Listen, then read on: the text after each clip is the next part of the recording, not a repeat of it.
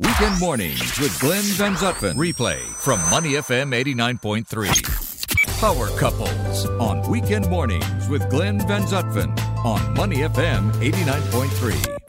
Chris Milliken and Stephanie Nash. Stephanie, of course, is the Chief People Officer for Chapman CG and the global head of Camp Chapman Ventures. And Chris, the CEO of Amigos y Vinos Singapore, founder of Pengwine, and the author of the often read book, Red or White, It's All in Your Head. Let's start by um, talking a little bit about about your work life and what you do. And Steph, why don't you kick off and t- tell us about your work with uh, with Chapman and, and what you're doing with them? Yeah, sure. Thanks, Glenn. Um, I have a unique opportunity that started um, nearly a year ago where I have a dual role and I'm working across the Chapman CG business, which is a global executive search firm that specializes in human resources. Mm. And there I look after people and culture, which is what I've been doing for all of my career thus far. And then I've also taken on an additional opportunity with the Chapman Group, which is to look after our global ventures business, yeah. which is to optimize assets that we have in the portfolio and look at how we grow the portfolio, particularly in businesses such as HR technology startups, which wow. is again where my my experience and Matt Chapman's experience as well has has been for the the last couple of decades. So that is a full time life you've got going on over there right now with uh, with your new roles. Yeah, absolutely. It's oh. it's fun. It's diverse and it's a really unique opportunity because we're a global business that operates virtually. So we actually have no offices mm. and never have mm. as a, an 11 year old startup. And so it, it does provide unique opportunities to work flexibly but also creatively. Yeah, yeah. And Chris, uh, tell us about your work with, uh, with Pengwine and, uh, and what you're doing. So I've been making Pengwine for the last 15 years in the country of Chile in the Maipo Valley and about 11 years ago started an import and export company here in Singapore, which allows us to focus 100% on our brand Pengwine and bring it into Singapore and use Singapore as a logistics hub in order to facilitate our distribution throughout seven countries in Southeast Asia. And I know the brand because uh, I drink the brand quite often, uh, and uh, of course no, I've known you guys for a lot of years. But um, it's it's really taken off, uh, and and I think in a surprising way. I think from my perspective, seeing there's so there's so much competition out there, especially when you look at what's happening in Australia and, and in the neighborhood, Australia and New Zealand, and you've really been able to uh, to jump into the market. It's been uh, it's got its challenges. There's no doubt about that. Uh, being yeah. that there are over 500,000 wine labels in the world, how do you stand out amongst those? Right. Uh, but getting involved with Singapore communities and doing some different charity work and sponsoring the Singapore Slingers basketball team and getting down to a local level has very much helped our brand to become more of a stable wine brand that people can know, recognize, and feel confident that they're getting a good quality product at the same time. Yeah, in the studio uh, with Chris Milliken and Stephanie Nash, our power couple this morning here on Money FM. And both of you have been longtime contributors to the Singapore community, both both the American community in Singapore, but also uh, looking more broadly at uh, other things going on around town. How important is it for you guys to contribute to things beyond your work life in Singapore? Yeah, I think it's um, it's essential. We we came here um, more than 11 years ago. We thought we would be here for up to two years maximum, um, and increasingly found ourselves rooted in Singapore. And a significant contributing factor to that has been the various communities that we found ourselves getting involved with. Yeah. Whether that was the American Association of Singapore, which chartered the American Chamber of Commerce, as well as the American Club of Singapore and of course the Singapore American School. And yeah. all of these various communities have meant different things for us at different times of our lives, whether mm. they were early in our children's um, education and life, as for both of us, Chris and I professionally, and also socially as we've gotten to know people who have both come and gone yeah. in Singapore over that time, but also in particular those who have who have stayed with us um, here in Singapore as part of that community. Of course, yourself and and, yeah. and your yeah. wife Kat and your, your kids have been a, a, significant part of that. Sure, um, but also taking on um, social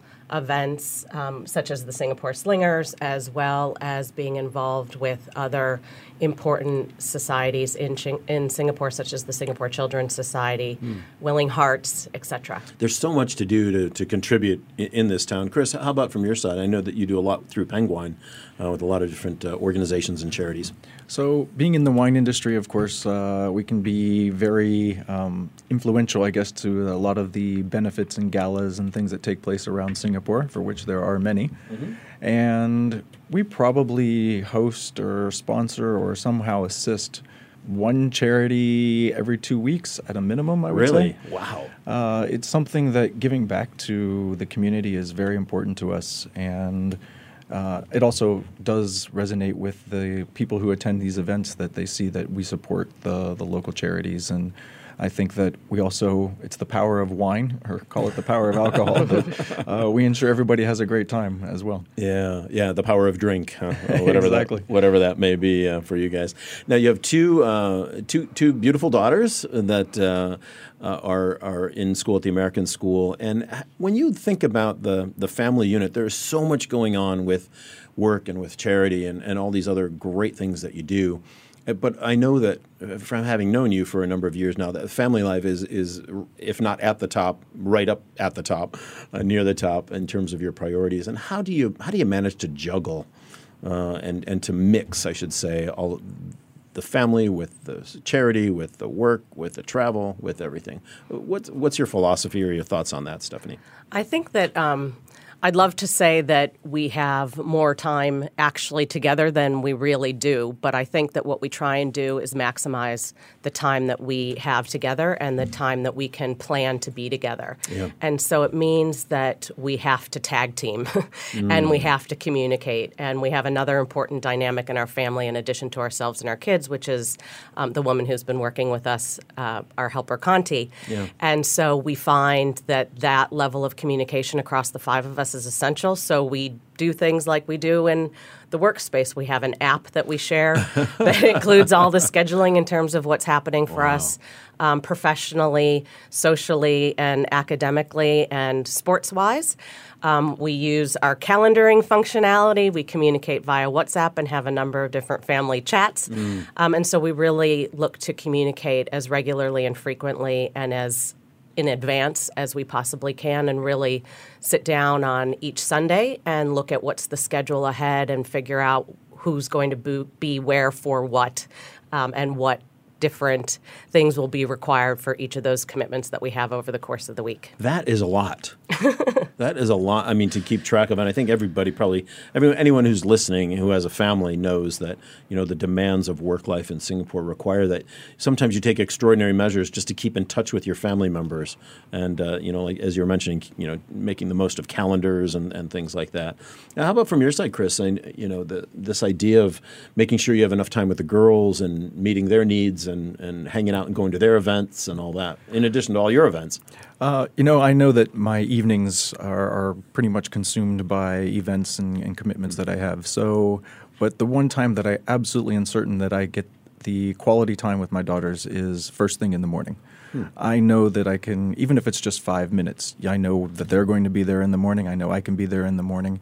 And it's a great way to ensure that everybody's day is starting off the right way. Yeah, yeah. And just connecting with them to say, what do you have on today? What are you doing today? And to be aware and to create some sort of a dialogue as well. Um, especially as they're becoming teenagers right now, it's easy for them just to go into their rooms and, and shut things out, right? That's the, Yeah. the teenage way. Yeah. But uh, to just get that five minutes even with them to know that the day is starting off is, is very important to me. And you've been in Singapore for how many years now? Nearly 12. 12, More, yeah. more than 11. Yeah, and but yeah, I know you've lived other places. You've lived around the world, and and the kids are growing up as third culture kids. How important is is it for you for them to be brought up in this multicultural culture? Yeah, I think it's one of the the questions we ask ourselves on a regular basis from the perspective of do we think we're making the right decision because obviously being here in Singapore with friends and family also means equally that we are away from friends and family that are that are back in the US. Yeah. And so we look for ways to um, bring the best together and so each year we do um, prioritize going back to the U.S. for um, as long as we can, typically over the North American summer, which aligns with the kids' school break, um, and use that time to be in the same location where it allows friends and family to come visit us, which provides a place for people to, to come and be together and it's it's predictable, it's easy, and it means that we can create memories together in that location. Yeah. And when we're not there, um, we look for ways to really take advantage of the incredible part of the world that we're in. So, in other school breaks, we look for ways to enjoy the best of Asia Pacific. And whenever possible, more and different than that, but really looking at how we take advantage of the the time that we can officially commit to being together in one location. Yeah, Chris, what are some of the, the special moments? You mentioned morning time is is important, but what are some of the other kind of moments that you think about spending time with the girls and and, and getting together? Is it is it the travel around the region? Is it you know what what are the the moments that matter, if I can put it that way? I would definitely say you have to look at life sometimes as a quality versus quantity aspect, and that you know you're not going to get to spend every single day being right there beside them, and that that when you can get a time that you really take advantage of it and that you recognize that you need to focus on the quality of that time. Mm-hmm. So when we're traveling, making sure that you know try to put those phones down and do things that are engaging with the family and create a dialogue, create conversation. I think is very important. But also for me, it's about making sure that I go to their sporting events whenever I possibly can, and just that they know someone's there cheering for them. It's not necessarily the fact that they need to hear you cheering. Yep. It's the support of knowing that somebody's there, uh, giving them the little extra motivation to get out there and, and do something that they enjoy with confidence. Yeah, and I and I know Samantha and Alexis are probably listening. So how do you deal with devices? you've got you've got at least four of them in your family. I would probably say probably six or seven if you count so up all of them. Turns right? out if you wrap a piece of tape around their hand and their thumbs are now connected to their hand, they, they can't use the device oh, very well. Okay, that's interesting. kind of draconian, but interesting. but you know, we we struggle with that too yeah. as as well, and, and you know the natural tendency, and not just for the kids, but for us adults too, is to always be checking WhatsApp and you know emails and Facebook and whatever else. How do you manage to really have those unplugged times, or or is it kind of a losing battle? I'd like to believe it's it's a battle we'll continue to um, to persevere. We one of the one of the commitments that we've made to each other that we do tend to hold to, true to is no devices at meals. Yeah. And so whether it's the morning breakfast with Chris and the girls, or it's the time when we do have dinners together, whether it's the four of us or three of us or even just two of us, and certainly any time on the weekend when we're having a meal together at home or out, we have a no devices rule. Yeah. That just simply for that limited period of time allows um, more engaging conversation. We then, of course, try and take the guidance from the school, from our friends, from others around limiting the amount of device time ensuring that priorities such as homework mm-hmm. um, are achieved and, sure. and other social social obligations. But I would say we're open to ideas and suggestions. right. But yeah. trying trying what we hear um, and what we learn is is working for others. Yeah, and, and Chris, as you look forward, uh, you know the girls as they're getting older and and making their way through high school and things.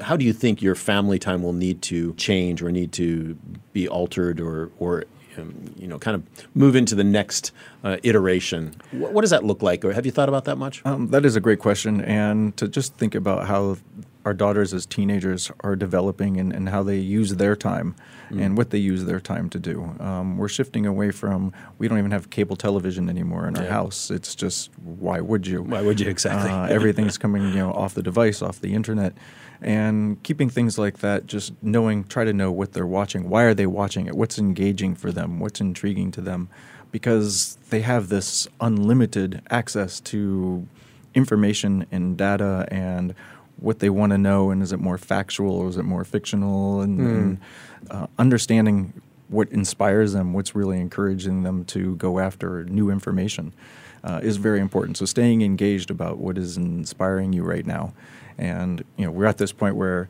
people are saying to our daughter, "Are you thinking about college? What do you What do you want to be in life?" And we're mm. at this point of who the heck knows where, what we want to be? You don't even life. know what you want exactly. be. I don't, when I grow up.